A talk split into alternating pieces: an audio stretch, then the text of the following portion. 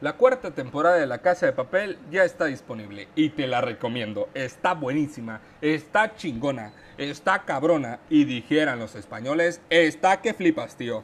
En esta ocasión vamos a hablar un poco de los personajes, cómo nos han tratado, cómo se han portado y qué nos parecieron. Vamos a empezar con el primer personaje que es Palermo, que para mí es el número uno de la serie.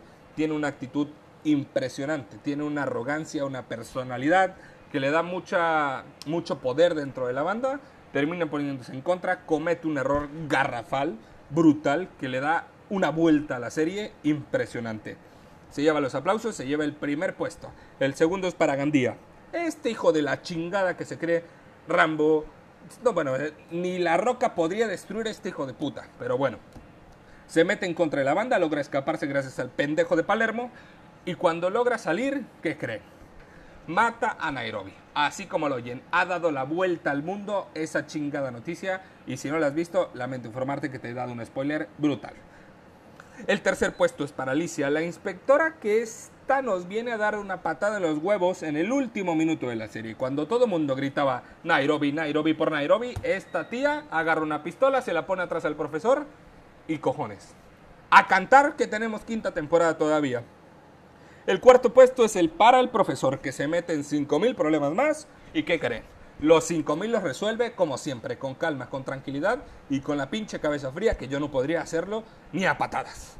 El sexto puesto es para Denver, que bueno, ya era hora de que Denver despertara, agarrara los cojones que trae puestos, se los pusiera a la boca y empezara a poner un poquito de orden. Aplausos para Denver porque ha hecho algo diferente de lo que nos venía acostumbrando. El séptimo puesto se lo doy a Marsella por el simple hecho que le ha partido la madre al profesor a su antojo. Que con los huevos que se carga le dijo al profesor, me vale un pepino lo que quieras, aquí el, plan se sigue de pies a cabeza. Y seas quien sea, se tiene que cumplir. Este tío se lleva los aplausos, te va a sacar un par de risas por ahí, pero bueno, es brutal su actuación. El octavo puesto es para Tokio. Estoy en desacuerdo con Tokio, su actitud ha sido mala, su actuación ha sido buena, pero, pero vaya, el papel del personaje no ha fluido, no ha ganado nada, se ha estancado y esperemos que la quinta temporada nos sorprenda porque si no, tendremos que decidirle gracias a Tokio tarde que temprano. El noveno puesto es para Lisboa. Esta tía que me tiene aburrido. Me tiene... Pero es que aburrido es poco. No hace nada más que quejarse, la atrapan a la pendeja, pero bueno, termina siendo algo productivo. El profesor, con su bendito amor que le tiene, la vuelve a meter a la chingada atraco. Y bueno, tenemos Lisboa para rato todavía.